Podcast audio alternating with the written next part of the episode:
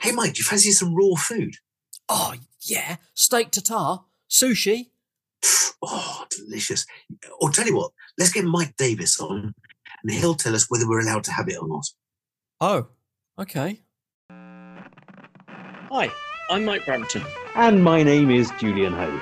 Welcome to Veterinary Ramblings. Mike, this is this is serious stuff because you've you've covered a lot in your career, and you're still obviously out there um, championing various things and done a lot of research and Yeah. work and and, and writing.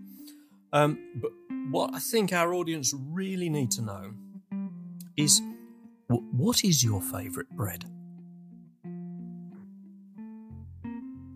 What is my favourite bread? Yeah. At the moment, I like sourdough bread. Actually, at the moment, Okay. Ah, yeah. I'm, I'm rather partial to most types of bread. And the last loaf I bought, I actually went back to roots and I bought a toasty white sliced because I haven't had one of them for about 25 years. And I just saw it and I thought, do you know, I fancy some toast with proper white bread. So that's where I am. But normally I'll be buying healthy stuff, apparently, well, allegedly healthy stuff. But sourdough is one of my favorites at the moment. Jolly Good. I, I like the sourdough. And, Yeah. and sourdough has come up a few times on the show. Other than liking bread, however, Mike, you are a vet. So, what made you want to become a vet then, Mike? Wh- wh- Why did you even start on this line? Well, I was always biology orientated, uh-huh. and a lot of my family were involved in animals one way or another. So, my mother bred German Shepherd dogs, and showed them, uh, and my uncle had a, a, a well, he didn't have a farm. He, he worked on a farm, you know, milking the cows for the farmer, Mhm. and he had a little cottage. Every holiday, I used to go down there and um, you know help him out. And then um, all my mates were going to go and do medicine, and I just preferred the zoology side. In fact, originally I was going to do zoology, Right. but when, I, when I looked into that, there were no jobs in zoology, or at least there were teaching zoology, or maybe if you're lucky, get a research project, but there wasn't a lot. And I quickly switched. And I, I spent as a kid, I spent a lot of time at Chester Zoo and other places, and basically just became totally engrossed with the whole idea of, uh, yeah, I want to work with animals, make them healthy, you know, the medical side. All my three mates, Mm. my best mates at, at uh, Wirral Grammar School, they went on to be doctors. Well, one went to be a GP, another one went to be a surgeon, another one went to be a medic. And what happens is they clip their wings quite early in their career. They have to make a decision Mhm. what to track themselves into quickly. Yeah. And you know, if you then if you go on and be like a surgeon, it's very hard. It's almost impossible to go back and become a cardiologist or something else. And that's the Mm. fantastic thing Yeah. for me as a vet. That I was at one point going to be 100% orthopedic, but then Mhm. I saw the light. I, I ran a BSAVA meeting uh, up in the northwest region when a guy called Mark Morris Jr. came over from uh, America. And I got a phone call from head office. We all did actually, all the regional. I was secretary, I think, say, oh, it might have been chairman then, saying, you know, oh, this guy's over. He's got a few days spare. Does anybody want to hear him speak on clinical nutrition? And in the northwest, we were always a pretty game bunch, you know. So we said, oh, we'll have him, you know, next week or wherever it was. And you know, we got 60 people to turn out. And he blew us away with the science about uh, the importance of nutrition in kidney disease and in heart disease. And none of us had heard any of it before. Not a single, not a word about. We hardly got a word about nutrition. Never mind about clinical nutrition. Mhm. And he blew us away. And that's how I got interested in nutrition in the beginning. I won't bore you with the rest of the story. It'll take all the rest of this uh, this session. So I, I turned away from becoming a 100% surgeon because I love surgery. Mm. Um, and gradually, you know, as you now know, I'm I'm a well, I still do general clinical work uh, when I can, but um, you know, I spend a lot of my time as a consultant just doing clinical nutrition. Yeah. So you you, you are a, an RCVS recognised specialist in nutrition and uh, and a fellow of the Royal College of Veterinary Surgeons. So we should be saluting Yes. you. Uh, No, not rest of your really. Not really. Not really. no, these days anybody can apply to be a fellow. Don't worry about it. But the reason I got a fellowship was at the time after I'd left Hills, when I worked for Hills full time when they launched into Europe, and worked for them full time. Um, I went to the Royal Veterinary College, and um, I would like to have done a a qualification because my knowledge of clinical nutrition was so high at that point. Well, hopefully it still is. I wanted to do a qualification, but there was no diploma exam in Europe. I helped establish the European um, College of Comparative Nutrition, you know, but actually uh, it was nearly all farm animal when the people in Germany and places took over. And I wasn't interested in going back at my age and stage by then, because I'm talking about, you know, well into career. I wasn't interested in going back and doing poultry nutrition and pig nutrition again. So, the, and, and even the, Amer- the only exam other than, uh, well, first of all, they weren't running an exam. And the only exam in the world was in America. And that was the same. It was very dominated by agricultural animals, which no interest to me. So I approached the Royal College and said, uh, yeah, you know, I am qualified. I've done lots of stuff. What do you think? And they said, yeah, you're qualified to do a diploma, but we don't run one. So we'll set one for you, which is what they did. And what was quite funny was I'd left Hills by then, but they set an exam and they appointed as my examiners the head of Waltham and somebody else who was part of the Mars organization. So that was really weird because I was now going to be examined by my peers who had been professional adversaries in the field until only a year earlier. did, did you pass? it was uh, it was quite an interesting experience. Actually, mm. it was quite interesting. I, I should, I, I should I just say. Right. So I should just say. Sorry, sorry, just just to interrupt you. Uh, so some of our listeners aren't vets, believe it or not, uh, and so just, just, to explain to them that uh, mm. Hills, Waltham uh, are adversaries. They're both uh, big food manufacturers, pet food manufacturers. Yeah. Um, but, but they they are very very much uh, competitive or competing against each other yes. for the share of the market. So uh, being being examined by your uh, your enemy. well, yeah. and, you passed. Well, well, my, we're enemies, and, and obviously it's always very professional. It's a really professional relationship, but there were areas where, um, on based on the science that I knew, based on the science that, let's say, Jimmy Simpson, who was very much worked a lot with Pedigree and was one of my other co-examiners. Uh, they were looking at things differently to how um, you know I'd looked at things based on the evidence that I had and that they had, and so on and so forth. So there was there was a competitive element, but it was always in good absolutely, you know, mm. good taste. There was no animosity there whatsoever. It was, uh, it was, it was good fun actually. The big, the biggest problem I had with the exam wasn't them. It was, it was hard work. I have to say that because it's like, um, I think I'm just clicking this way. Um, it was hard work because I had to um, do, you know, uh, like two, three hour written papers and practicals and all sorts of stuff. Um, but the hardest part of all was um, when I went to the Viva. Jimmy Simpson said to me you know, that last question you answered, you didn't write very much, Mike. I said, no, there's a reason for that, Jimmy, because after six hours of writing, I couldn't move my wrists. I was in absolute agony because even you know, even then, I couldn't remember the last time I'd yeah. written anything. It's all on the all on the keyboard now. You just try mm. writing non-stop with a, a, a, little break in between for six hours. It's pretty impossible. So uh, that was really nice to bullet points. Yeah. Anyway, I got through that one. So that's well so that's why I've got the fellowship.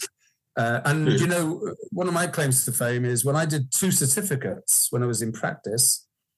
Um, I I did them just for my own personal education, not for any qualifications or letters. In fact, at that time, when I got my first two certificates, you weren't allowed to put letters after your name the Royal College changed that later. Mm. Now, the only thing you could do was change an M to an F on the on the Royal College thing. That was all. But then mm. they changed it so you could put certificates and diplomas after your name because people wanted to do that because other professions do, and that's where we are now. And now there's some friends of mine they've got you know. In fact, they can't get it all on. They need a, a large size envelope to pay the postage to get all their qualifications on.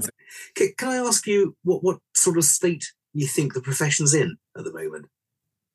Well, as far as I'm concerned, it's, it's one of the best professions you can have because there are so many things you can do in your day job, in just in first opinion practice, but you can also diversify into any any sector that you actually you know like and it doesn't matter what your interest is whether you're a desk person or you know you like the high end stuff um, you know, imaging or surgery or working in zoos or, you know, I mean, I, I, nearly went into the zoo actually, but there weren't any opportunities when I first qualified. So I didn't do that.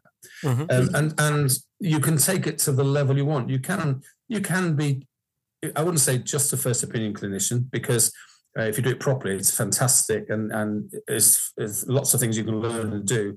Um, but you know you can become a, a really uh, you know specialist down to micro microbe level if you want microbiome or whatever you want to do. So there's so many opportunities with a veterinary degree. So that's the first thing. Mm-hmm. um, the second thing it's a great profession to work in uh, and working with animals is great because they can't answer your back really. They can bite you but they can't answer your back. Um, and um, you know I, I find that more interesting i'm talking to my medic friends they have lots of issues with clients, uh, well, patients, because they don't communicate, they lie, like our owners lie to us, but their patients lie to them or don't tell them the whole truth. And, and that's much more difficult for them. Whereas, uh, because they, they then have a problem if they want to say, well, they don't believe the patients, that's an issue. Whereas we, we, we can ignore our owner and just focus on the animal, and we can get all the information we need mm. uh, by properly examining the, the animal and asking the right questions. And then, okay, sometimes we have to take what they say with a pinch of salt. Personally, not happy about the way the profession is going or has been going for a long, number of years now. People who, who are investing in groups are controlling what people in practice can do at grassroots level. So mm-hmm. if you're a, mm-hmm. a, company with an interest, obviously they would want their products to be on the recommended list that people can use mm-hmm. uh, at, at, a competitive price. Um, but then they should not be able to interfere with clinical decision making providing it's sensible decision making. Mm-hmm. Um, and that was what was happening. Anyway, uh, BVA saw my letter, said they, they really thought this was an interesting topic. And as I've worked for one of the groups, I am talking from experience they asked me to write a, a, a, larger article, which I did, which has been published now, and I put in there some home truths about what's what the groups are doing and how it's not all positive. In fact, it's mostly not positive stuff in my experience. Mm-hmm. Over the eight years I was at Nottingham University, working almost exclusively with final year students, one of the things I noticed was a, a, a dreadful change in a lot of their attitudes to the profession you know, when I qualified and you qualified, I'm sure, uh, we wanted to get out into practice, earn our wings, you know, get all the basics right and, and learn all the lessons we had to learn, and then move on and, and advance what we were doing to a much higher level. Mm-hmm. Now, a lot of these new graduates, they're not interested in that.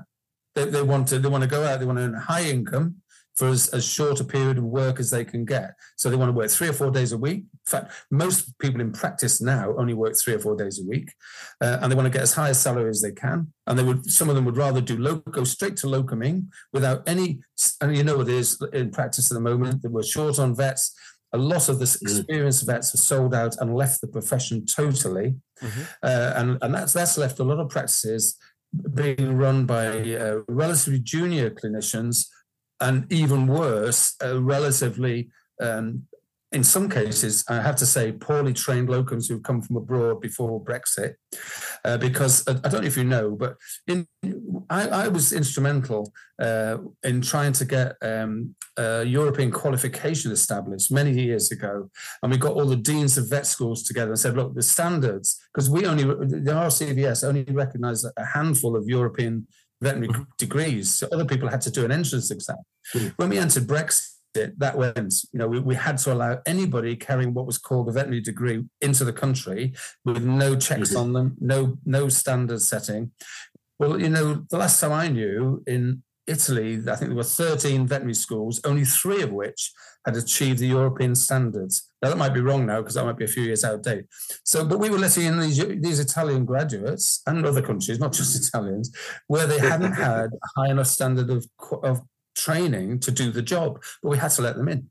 And so, what, what I found when I was director of a region for one of the big groups, what I found was, uh, unfortunately, because of what they were doing, which was kicking out the, you know the experienced clinicians to replace them with the juniors, um, they couldn't replace them easily because there's not enough vets around, and so it, they were running on locum power. And so the standard of locum can be from excellent, so don't get me wrong, some really excellent mm. locums, right down to diabolical, some dreadful locums out there.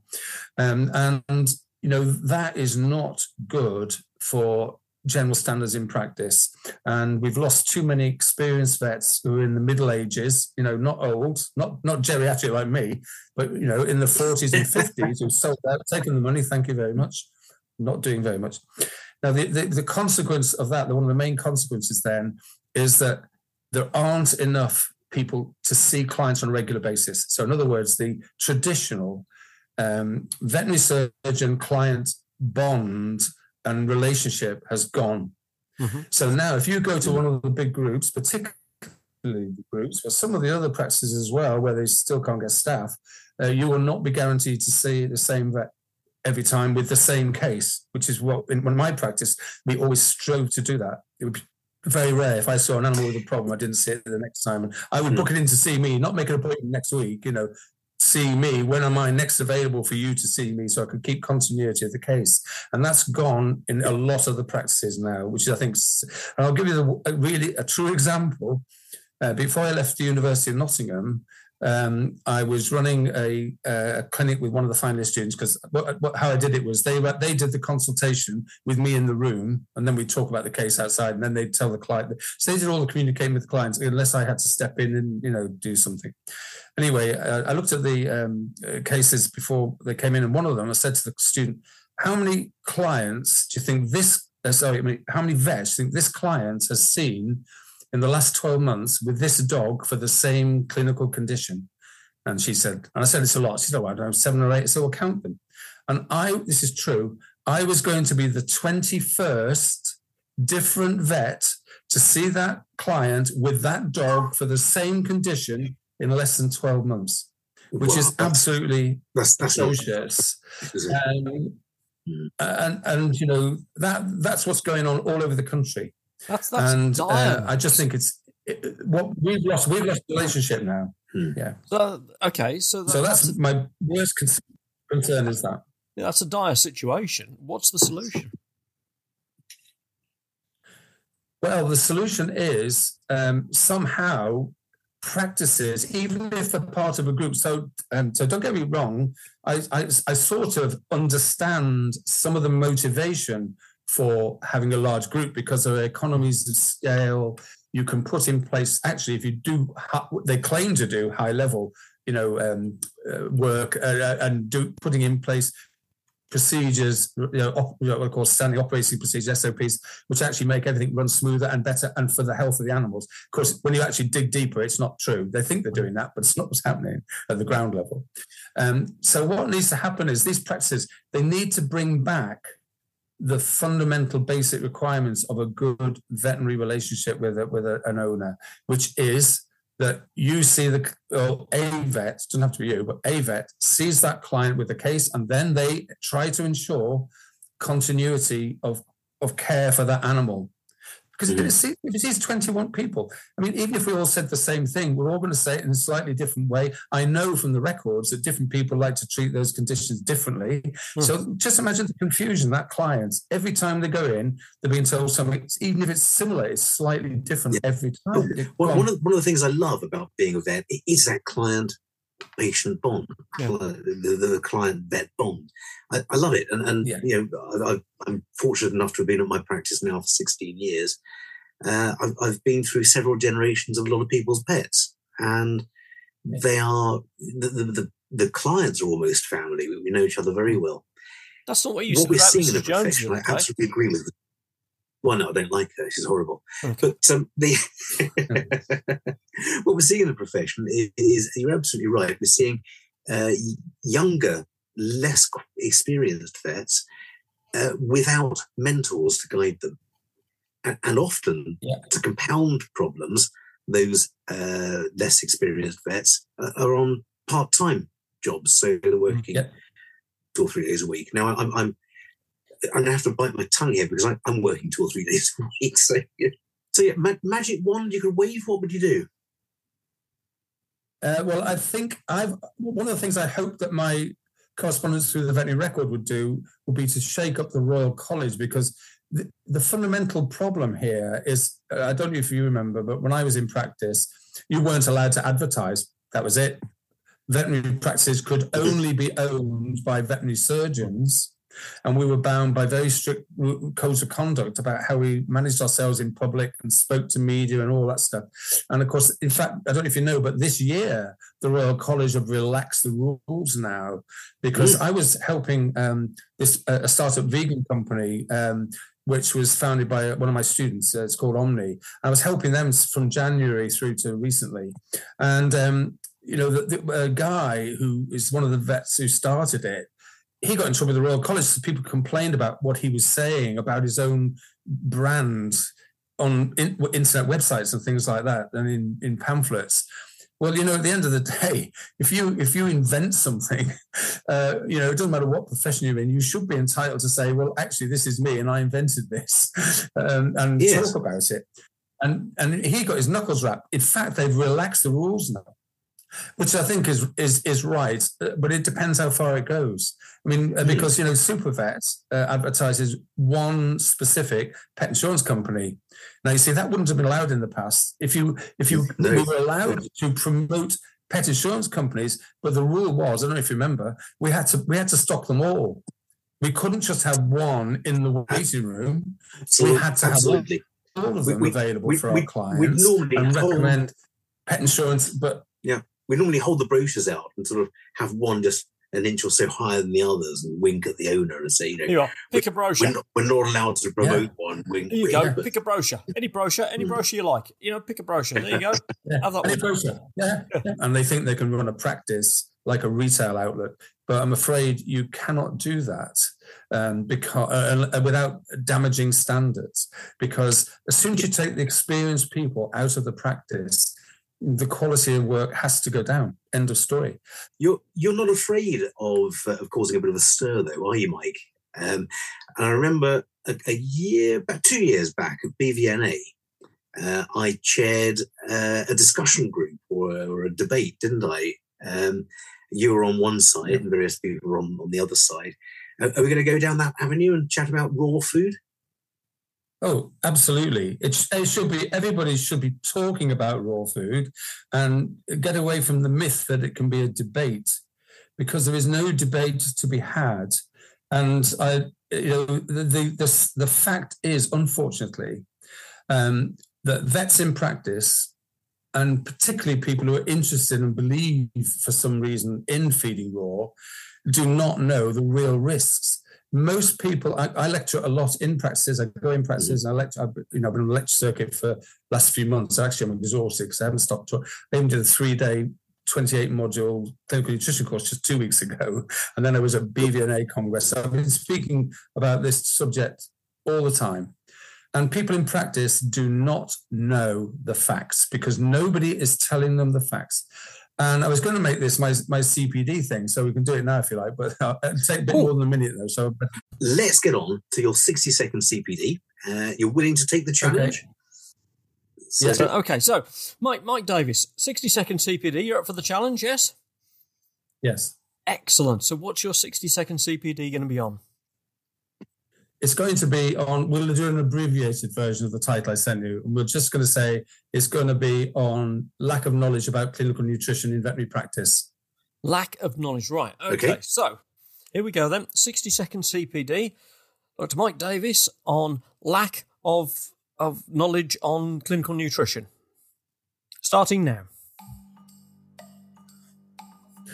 I go around veterinary practices all over the country and the world I find that very few practices know what they're talking about when it comes to clinical nutrition. In particular, for example, everybody talks about things like uh, cleft palate uh, and skeletal deformities being genetic. Most of them are actually nutritionally related due to poor nutrition in pregnant uh, animals. For example, did you know what the cause, a nutritional cause of cleft palate is?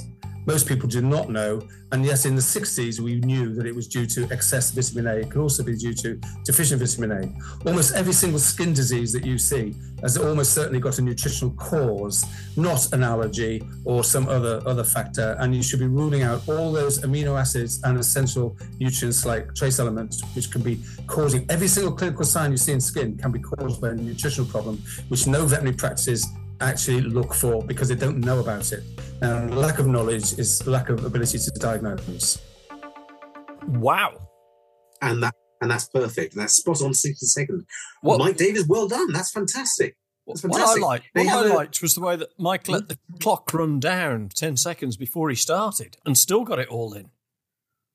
yeah. because yeah. because he knew that was how long the reflective question was going to, to take, presumably. So so what is the what is the question? So, so my reflective question is when was the last time you asked your owners what they actually feed to their pregnant animals during pregnancy? Because that can have a massive difference on uh, the newborn, but also on animals in later life, which we now know. So, what? When did you last do that? And if you have asked them, uh, do you think you know how to interpret their response properly? That's an that's an excellent question. Two two so, excellent questions. That's two, two brilliant questions. So where do you find the answers mm. then, Mike? Me. Well, I, will tell you what. My I, course. oh, of I was, course. I was going to say, I, I, was I was lucky enough to have Mike as uh, as a lecturer at the RVC, so I, I, know part of that. And having spoken to him over the years when we met yeah. up at conferences, I, now know the sort of things to to brush up on. If I see him walking towards me, I quickly Google what's up in nutrition, yeah. and then I can have a word with him. But yeah. You're absolutely right. We, I think, the the, the majority of vets, I'd, I'd say, I'd say every vet in practice. There may be a few exceptions, but every vet in practice knows far too little about nutrition to be able to answer those questions adequately. Yeah. They do. And, and yeah. because of that, lots of diagnoses are missed, misdiagnoses are made, or animals end up on long term serious drugs to manage the signs which work, mm-hmm. but of course have secondary effects which are not desirable. And if if it turns out it was not necessary to give the drugs, it's a totally unnecessary thing to be doing and potentially harmful. And there was a very interesting paper a few years ago where uh, one of the vet schools in America they had a, a, a, cohort of dogs which had been diagnosed as having dietary allergies, right, and were on treatment for dietary allergies or uh, and or other allergies, and when they went back and looked at the the case is they found that actually they weren't allergies at all. They were nutritional deficiencies, which showed the same clinical signs as dietary allergy. And the thing about a nutritional deficiency is if you've got a problem, let's say you've got, uh, I'll give you a really good example, right? Copper. Copper is mm-hmm. a really important uh, trace element. We, we know David uh, and I at Nottingham did studies in the UK, and we found that the vast majority of pet foods we analysed, which is about just under 200 in this country, do not comply with FEDIAF guidelines. Right, and a lot of them are very low in copper, also very high in other minerals that interfere with copper. We found that uh, one in five wet pet foods in this country, which says complete on the label, did not meet the minimum requirements for copper. And that's before they've got high levels of zinc or calcium, which can also interfere with it, right? So there's a lot of animals out there which are copper deficient. And we know that because lots of black animals go brown. And the main reason for that is lack of copper, right? If you've got lack of copper, you've got a lack of copper metalloenzymes. And, and, and copper metalloenzymes are involved in melanin production which is why they go brown if you haven't got enough copper. And of course, melanin is really important in the skin. And I'm, I'm, not going to go on and bore you with all the rest of the details, but there are lots of things that copper and other, other elements do in the body, which, if they're deficient, lead to skin problems and skin disease and clinical signs. And there's a list a mile long of them all. Basically, uh, what they found was that, that they changed the diets and they'd assumed because the diet change had caught cured the animals that it was because it was a dietary allergy to something in the other diet, right? But actually, what they mm. found was no, what they'd done was they'd fed a food which actually met AAFCO guidelines. It was in America, and they'd all they'd done is replace a deficiency. So I don't know what the numbers are because nobody's looked. Uh, and when I've reviewed uh, in the past skin cases, a lot of dermatologists in the past would talk about you know giving uh, essential fatty acids and seeing a massive improvement in skin and stuff like that, and in ATP and things. But they never actually looked at what the animals were being fed in the first place. They never bothered to analyze what they were on in the first place. So if you give any nutrient, nutritional substance, and an animal uh, improves in some way, the most likely thing is you've you've corrected what was a deficiency before. Now the food might not be deficient. The food might not be deficient. Yeah. Mm-hmm. It might have enough in according to you know the guidelines, but the animal itself might have difficulty getting it into the body. So that's the sort of story we've got with sure. The, sure. the malamutes and zinc uh, deficiency where they get problems because even if the zinc's in the foods, they can't easily get it into the system to utilize. But you know, if you take that away, strip that away, and just go back to basics, any animal with the classic skin signs of scale, pruritus, erythema, you know, the list goes on. You, uh, hair loss, alopecia, you know, nutrition should be top of the diagnosis list. and ruled out before we start reaching for particularly some of the more potent drugs which are commonly being used in skin cases now. They're not necessary. Now, okay, if you can't find the cause, that's different. And and people spend, sure. uh, you know, to get a food analyzed, to, you know, to get the food analyzed, because unfortunately you can't trust. Nowadays, we now know you can't trust what a label says about a product being complete. I would trust the veterinary companies because we, we know that they came out really well in our studies. Um, not 100% well, I have to tell you, but pretty well compared to all the rest. Hmm. but I would, I would, um, if you've got an animal, if it's on the same diet all the time, I would, or if it's on a wacky homemade diet, which is even more common now, uh, I would uh, recommend you get the food analyzed, and you'll be surprised what you will find. And you know, and but you have to know a bit about nutrition because you have to know not just about the absolute amount that you can analyze, but what else is in there that can interfere with it. Yes. Right. Yeah. So, you know, it's, it's, very trendy at the moment to go for um, plant based foods. Well, some of those plants, uh, particularly things like you know cabbages and broccoli and healthy things like that, and um, they have uh, uh, a lot of minerals tied up in, with phytate, with phytic acid. Now that means you, you analyze the food. Okay, it's it's in there in plenty of amounts, but actually it's not bioavailable to the animal. So you can be fooled there. You can still get a deficiency of something if, if it's interfered with, with by fiber or by phytate, something like that. So well, it's not simple well, to get analysed. I'll, I'll, give you an example uh, as well, Mike, just to, to, to help with that, to substantiate that a little bit. Uh, and that's the, the idea of feeding raw eggs as an increase, a boost of, yeah. of protein, because uh, that um, albumin uh, Am I right in thinking it, it binds to other proteins, biotin. doesn't it, and limits yeah. their avidin? Yeah, avidin binds biotin, and my aunt actually got herself a puppy a few years ago, and I told her to put it on a well. In those days, I would have said any go, you know, any reputable company's, you know, complete puppy food. She did that, and I phoned to see how she's getting on. Said, "Oh yeah," and I'm putting um, six egg whites a day on it because the breeder says it's a good protein source. And that's the one time you do need to have good quantities of the essentials is in a growing puppy, because that's when you're most likely going to see a problem deficiency. Fortunately, I managed to stop it. But yeah, no, um, biotin in that level, uh, it would be bound by that, that level of egg white. So it's absolutely a no no. Yeah. But there are more serious things going wrong uh, in feeding animals at the moment, as you're probably aware, with raw feeding and things like that. Um, yeah, that's really unbelievable let's let's get on to, to raw feeding. So we touched on that, and I'd like to I'd like to come back to the vegan feeding later because that's another yeah. um, uh, food yeah. choice that, that, that, people want to make for their pets. Yeah. But raw, raw, feeding. So here we go. We got we got a dog. It was a wolf uh, fifteen thousand years ago. Um, well, w- wolves eat um, deer, so you know y- your dog should have a I don't know if, if wolves eat deer in the wild. yeah. So how, how, how many years? So how many how many years do you think humans have been cooking their food for? Uh, well, quite, quite a few, quite a few years. Um, so I'm going I'm to go for. Actually, I'm, I would not. I wouldn't do that answer justice. I'd be guessing. I'd, I'd say. No, come on, just, just have, a, just have a wild guess. You, you can't go twenty thousand years. You can't go beyond six thousand. The planet wasn't around. Oh, six thousand. No, hold on, hold on. It's much longer than that, isn't it? Because Alice Roberts, Professor Alice Roberts, um, did a, a show about it. So it's, it's a couple of hundred thousand years, isn't it? Yeah, it's at least proven 250,000 years.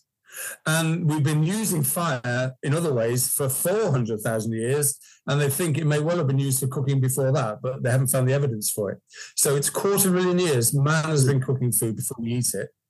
Um, we know, first of all, the idea that wild wolves are uh, obligate carnivores like cats is untrue.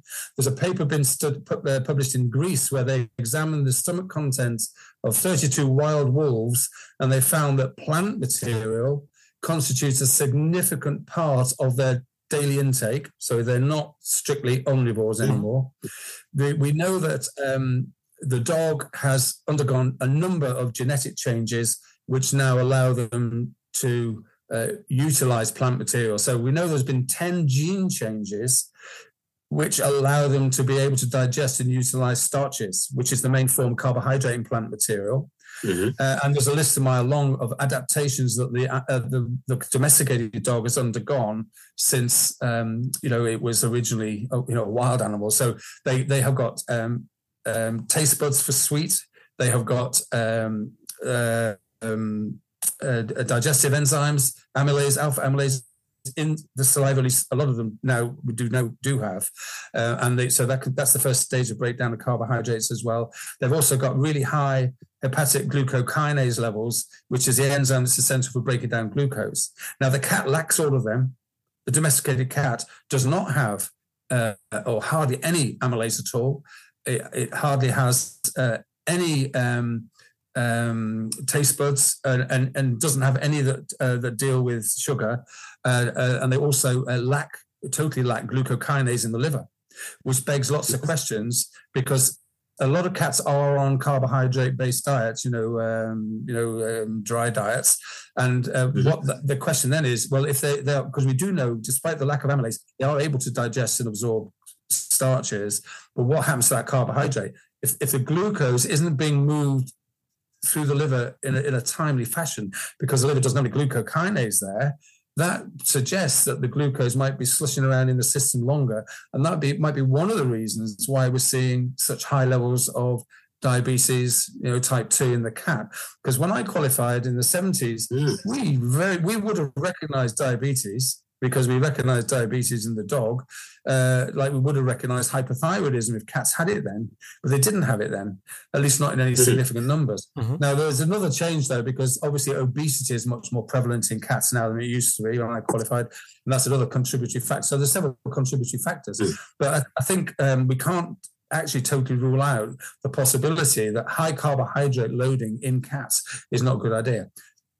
As far as dogs are concerned, though, there's no problem whatsoever. They can do. They are truly, genuinely omnivores, like we indeed are, and they can survive absolutely perfectly well and have done for many years just on plant-based foods.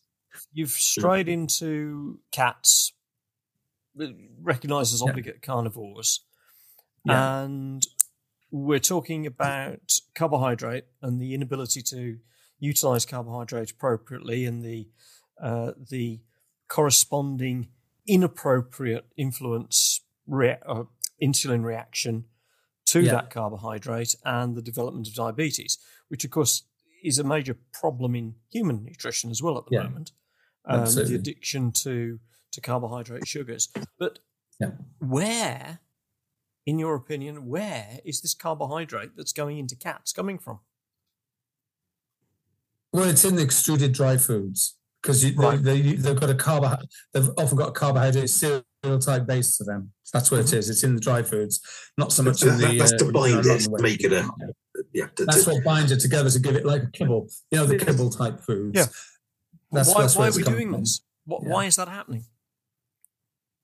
Uh, because it's a it's it's it's a utilizable source of food which the cat can use, um, and over the years you've got to remember that feeding pets um, prepared foods only started after the war, after the First World War, because before that they were just fed whatever the household gave them, which was their own food, which would have been a mixture of veg. Dogs certainly would have had a mixture.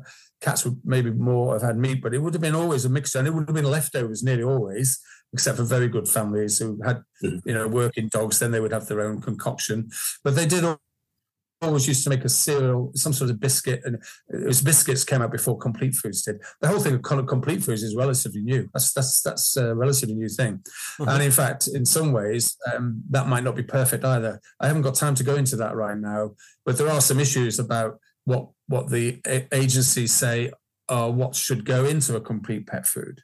Mm-hmm. Um, one of the issues is, mm-hmm. and I've written to both AAFCO and FEDIAF on this, and of course, get blanked is that I've I've tried for a company to formulate foods just using basic food ingredients, right?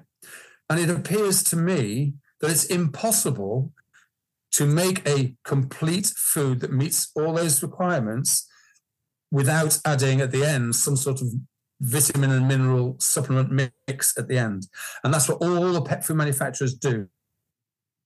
To make sure they raise levels of things which are low to comply, they have to add this, you know, artificial mixture in, which is odd because cats and dogs have not evolved to require an artificial nutritional mm. supplement to be added in, which begs the question that the guidelines that are set aren't right. I mean, I, uh, to be fair though, I think FEDIAF and AAFCO will say they know it's not perfect. They absolutely know that. Um, but sure. as long as we meet the minimums, we should be right. But it appears to be impossible to make a food without adding a, a mix in. Now, I, I, have read one website in America where one company claims that they do not add anything in other than, mm.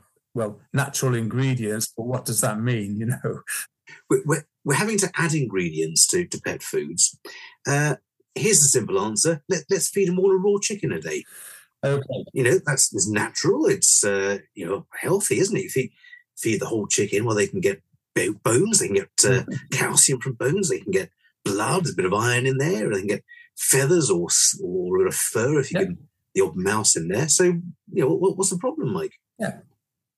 Absolutely. Well, there's no problem in uh, feeding the nutritional contents of a carcass exclusively to a dog or a cat, providing you give them the right balance of the carcass. A lot of people who I know who are feeding raw are feeding basically homemade raw, and a lot of them that means you know mm. just a, a, mm. a, chicken breast or or steak or cats. Sometimes it's coley fish or something like that. So very heavily, mainly just muscle meat, basically, is what they're getting. And that's totally imbalanced and will cause disease and does cause disease commonly, but people don't recognize it. Hmm. Um, but um, when you say causes disease, those no, diseases, oh, sorry, Mike, those diseases are, are diseases of imbalance of nutrients, aren't in, they? Uh, deficiency. If you look at, if you, if you were to feed a dog all its calories just as skeletal muscle, there are only two things on, on a long list that I could show you of ingredients where there's a minimum requirement. There are only two things apart from protein. So that would provide you provide all the calories as meat. It would provide over five times as much protein as the animal actually needs, which is not a surprise because that's what you're giving it to get the calories in. Mm-hmm. Uh, but then the only two things that are above the line for minimum requirements are um, potassium and magnesium. Mm-hmm. And that's because they're intracellular there's a long list of essential nutrients. Uh, obviously, there's zero calcium in mm. meat, in muscle meat, uh, and there's a huge, relatively huge amount of phosphorus. So even if there were a trace of calcium, that'd be wiped out by the phosphorus in an inverse calcium phosphorus ratio, which we know will cause skeletal disease. But even then, there is inad- inadequate amount of phosphorus in meat to meet the minimum requirements. So you're still deficient in calcium and phosphorus. And then across the board, vitamins and minerals, you're just deficient in everything.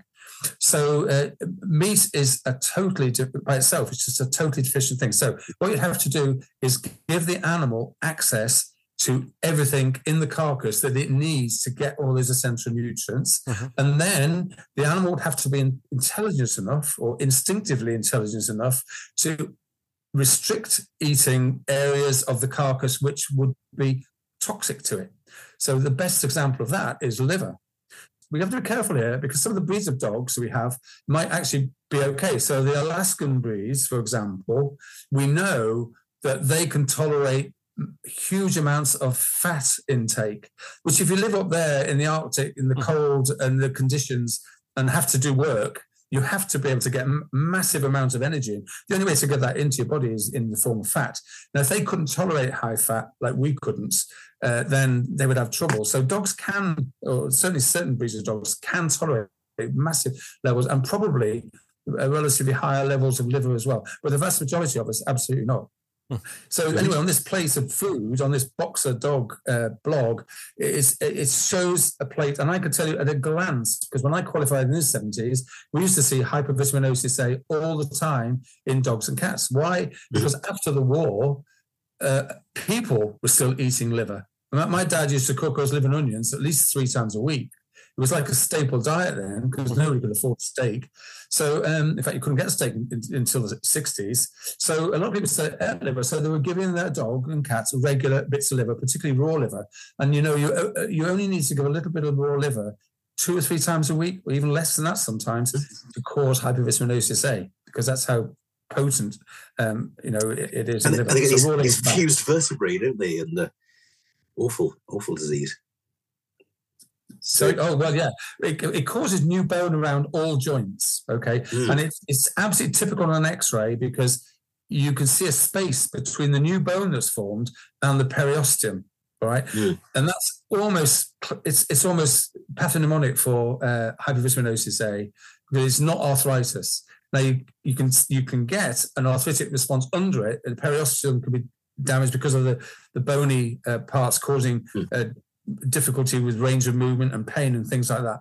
Uh, and you can get secondary arthritis, but actually it doesn't cause arthritis. It's just new bone around joints and around the neck in particular in cats. So they have stiff necks or pain on moving neck or lameness in the legs and things like that. And it's classic.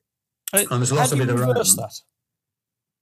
Uh, well, uh, you have to take them off the excess vitamin A. That's the first thing you can do. So the nutritional adequacy of these foods is very questionable.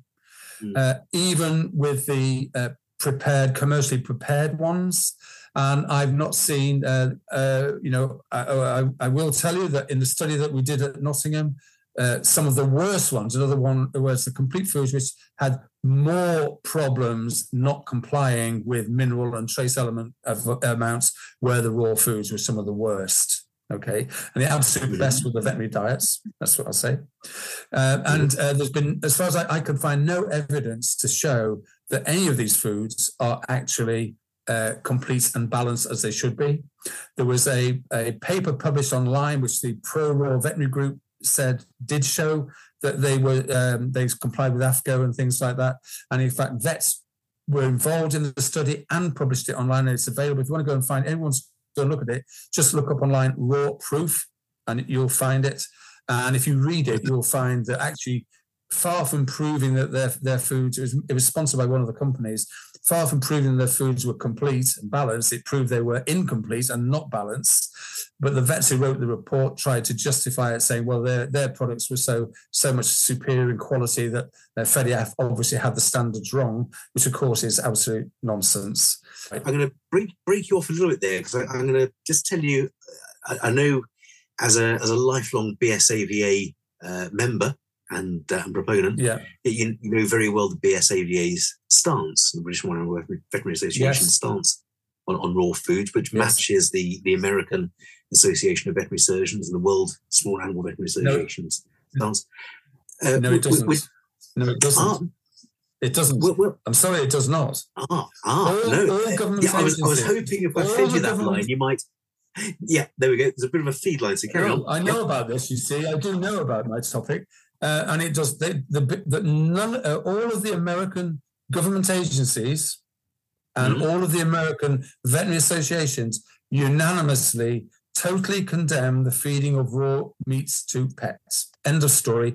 Because they they understand because they've suffered a lot from the risks associated with it. In this country, the British Veterinary Association, the BSAVA, Royal College of Veterinary Surgeons, BVNA, none of them have taken the issue of risks to people in particular seriously enough, uh, and they have basically downplayed it. And basically, what the BSAVA says on their website is, if you if you want to feed raw to your dog, uh, employ hygienic precautions and take the advice of your vet. That's what it says. All the other associations in the world absolutely condemn it. And the reason they condemn it is because what people are failing to recognize is that if you feed raw meat, well, to yourself or to your dog, you can be perfectly healthy. Your dog can be, or your cat can be perfectly healthy. Nearly always will be if they are healthy in the first place, but they are shedding that pathogen into the environment. And because dogs and cats lick the perianal region, they spread it across the coat and in the mouths. And Liverpool University have done some great studies looking at the oral concentration of very serious pathogens in the mouth of dogs fed um, raw meats. And basically, there's, they're, they're shedding over a third of dogs fed raw are shedding serious pathogenic E. coli and sometimes and salmonella sometimes in uh, from their bodies into the environment, which anybody who strokes them can get. Now, there was an outbreak of Campylobacter. I'm going to add, add, and Listeria and Toxoplasma campylobacter Clostridium. Yeah. yeah. And keep going. Keep going. TB. Uh, Yersinia. Uh, Yersinia yeah, tuberculosis, tularemia, uh, Echinococcus multilocularis. Now, there's the real worry, isn't That's it, another country because we're free of that. When I, lecture, when I lecture on it, I, I, only I only lecture on the zoonotic uh, viruses. Yeah, you haven't mentioned avian flu. Um, there was a veterinary surgeon in, in, there was an outbreak of avian, a serious avian flu in cats, which killed lots of cats in New York uh, State a couple of years ago. One of the vets who handled one of the dead cats contracted avian flu, serious avian flu. He didn't die, thank goodness, but he got it. Now, in every other outbreak, as far as I know, they never found out where those cats got the avian flu from. In every other outbreak, in big cats, tigers, and in uh, in uh, zoos, and in domesticated cats in in uh, in the Far East and in um, in Germany. Uh, the outbreaks have always been always been from consumption of infected birds, poultry particularly, but also wild birds. Mm. So mm. they don't know where the outbreak came from. So let's come let's come back to but the, the most serious thing is this is not this is not a hypothetical thing. A person in this country in this country a person in this country has died as a direct result of contact with dogs fed raw pet food in this country. And that was a very small cluster of E. coli, that was called Shiga E. coli, which causes, uh, unfortunately, can cause kidney failure. It's the most common cause of acute kidney failure in children in the UK. And in this outbreak, there were four, just four patients in this cluster. Uh, in that, and in that cluster, um, three of them were children, one was an adult, and one of them died as a direct result of contracting that infectious agent from dogs being fed raw. Three of the dogs were being fed a prepared raw pet food, and the other dog uh, was being fed raw tripe, which had exactly the same strain of E. coli in it. Okay. Mm-hmm. So it's undeniable. Now, in, uh, uh, only a year earlier, there'd been an outbreak of 30 people getting that particular infection in Dorset. Um, I don't think anybody died, but I know that two children were hospitalized in intensive care. And in that outbreak, what they found was in the very first case, they found the same infectious agent, which is the same type of uh, E. coli, in animal feces in the garden, but they didn't work out what mm-hmm. animal it came from. And then in two subsequent households that got infected, the house cat had the same infectious agent on board. Now, they again mm-hmm. in that situation, they, in those days they weren't asking questions about has anybody here been in contact with the dog and was it fed raw or anything like that. They didn't ask questions about pets. They only asked about going on farms and petting farms because they knew they could get it from there. So, mm. so in that case, so they never found out. So they don't know whether the cats got infected first and gave it to the people, or whether the people got it first and gave it to the cats. And of course, they had no idea what the cats were being fed because they never asked the questions. 18 months later, they were asking questions about pets because that had been mm-hmm. flagged up to them. And they found that actually it was pet food that was causing that, that cluster of four. So that so it is serious. And there was an outbreak. I, am gonna, um, I'm gonna, sorry, I'm gonna, I'm gonna add, sorry, sorry, Mike, I'm, I'm, I'm busting the games as I tend yeah. to do, and, and, just add to the mix uh, antimicrobial resistance, yeah. which is a huge problem in Absolutely. the in the medical field, human and veterinary. Exactly. Uh, and uh, I, am going to ask you: is, is, there an association between feeding raw diets and an increase in antimicrobial exactly resistance? the answer yes. That's exactly what Liverpool have found. That uh, mm-hmm. these these dogs being fed raw are shedding multiple drug resistant E. coli 30 over 30% of them so I, I now i'm a vet and i've always been very animal you know, centric obviously mm-hmm. i no longer will stroke a dog or allow a strange dog to lick me unless I know they're not getting any raw at all. I, I as a vet now, do not stroke strange dogs. That's so that's where I am. I want to go back to that because you, you raised a very important thing about multiple drug resistance. Now, one mm. of the mm. organisms which is a big problem for humans and for us is Campylobacter because that's multiple mm. drug resistant. And there was an outbreak of Campylobacter across 17 states in America uh, not that many people were involved. I think 100, uh, 30, I think, or 100 odd people were involved, um, and only 30 of them were hospitalized and nobody died. But what was important about that outbreak was every single person, so 98% of the people in that outbreak had contracted the infection by stroking a puppy in the week before. And all those puppies have been distributed but, uh, mainly through one pet store distributor. So that study shows, proves you do not have to come into contact with the food at all to contract these infectious agents. All you need to do is to stroke an animal that's been fed the food, that's given it the infection, and they're carrying it.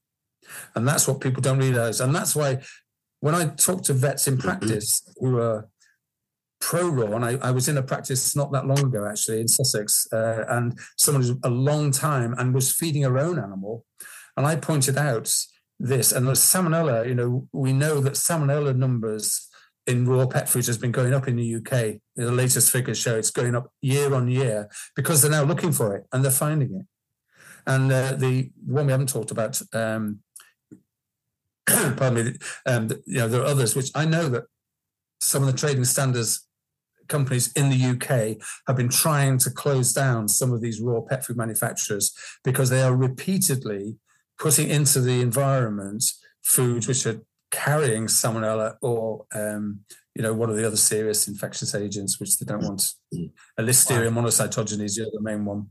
Well, I sure. think I think what I can what can I can take from all of this, Mike, is uh, Julian. That's the last time I'm stroking your wife's puppies. She doesn't feed raw, does she? Oh, oh, that, that oh, sounds bad. That sounds bad. Oh, did that not right? for that?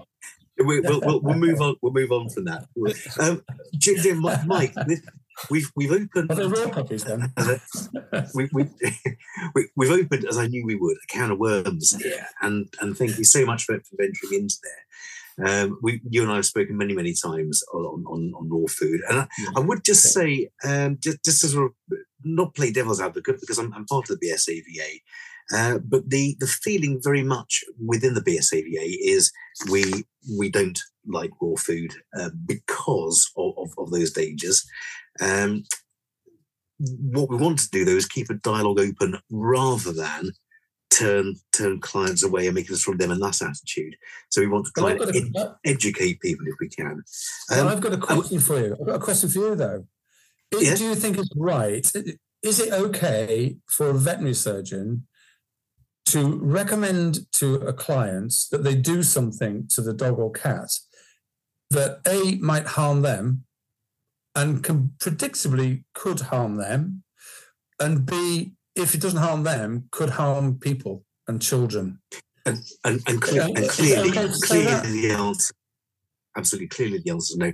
But I would, I would um, advise listeners, particularly those listeners who may be considering a raw diet, to to look at the websites and um, and, and, get the information. You've got to hear from Mike. Mike has, has given a very good uh, exemplified picture, an evidence-based picture of this.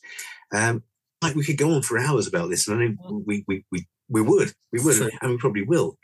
But but I feel we must end somewhere, and so what I'm going to do is give you your certificate, CPD. Oh, thank you very much. Uh, and so here we go. This is it. says certificate of good is meat is nourishment. check on the back of it. The check's on the back, yeah. So no, we, we covered that at the very start, Mike. Sorry. yeah. it says it says this this certifies that we should be respectful of others' beliefs unless they are, frankly, wrong. And if in doubt, yeah. evidence it. And so what I've done is I've, I've shown, look, this, yeah. I was hoping to get in, these are crab claws, and I was hoping to get into the three people who've died in China recently through eating raw crabs. Oh, right. Right. Raw oysters, well, we eat raw, yeah. raw live oysters, you know, they're fine. But here's here's a little dog that was very unwell through um, salmonella a couple of years back. Yeah. Um, uh, probably yeah. eating a, a, raw diet. Uh, now, here's lovely French cheese. Now, uh, listeria, yeah. listeriosis, we yeah. all know the danger of that in, in pregnant people. Here's some lovely sushi. Yeah. Um, and, but to get back to, oh, and here's a nice rare steak at the bottom oh, here. Yeah. yeah. But but in the middle here, anyone recognise what that is? Do you recognise what that is? That looks like a sourdough. It does. It's a it's a type of fungus. Okay. Yeah. Yep. So it is yeah. called Fistulina hepatica or beefsteak fungus. Yeah.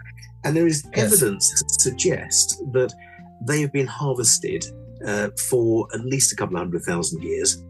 Um, now they yeah. they must be cooked, and they must be cooked, uh, it, or, or, or, they're best yeah. cooked in a bit of milk, but they must be at least boiled because otherwise they are in, inedible.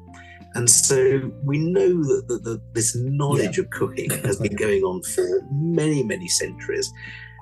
Why, why yes. spoil it all and say, well, let's not, let's not bother cooking these anymore? Um, yeah. However, if, if, the motivation, I'm, I'm if the motivation for wanting to feed raw is because you don't like commercial production process, that's fine. Get hopefully a balanced set of raw materials and just cook it before you give it the dog. There was an outbreak of botulism where there was a carcass that was in, in a mm-hmm. freezer, uh, uh, and actually what happened was uh, they, they had a flood and they lost the electric, and they never opened the freezer Later, it froze again, obviously, when the electric came back mm-hmm. on. Mm-hmm. Then the carcass cut in two. One owner took half the carcass away and fed it raw to her dogs, and she had dogs dying from botulism.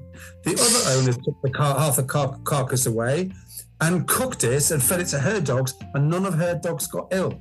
There's a moral in that somewhere. There, there, there is really, isn't there? And Mike, on that note, it's always it's always a pleasure talking to you. It really is, uh, and we can we can go on and on. Paul, it's, it's been an absolute pleasure to meet you, Mike. Thanks. So all it beholds for me to do is to say thank you very much indeed, Mike Davies. Absolutely it's illuminating and educational and entertaining evening. And if any of our listeners have enjoyed what they've heard tonight, don't forget yeah. to click like, subscribe. It really does make a difference and tune in to the next episode of Veterinary Ramblings. With no further ado, may your dog go with you, Mike. And yours. Cheers. May, may, you, may your dog go with you. Cheers. Cheers. Thank you very much indeed.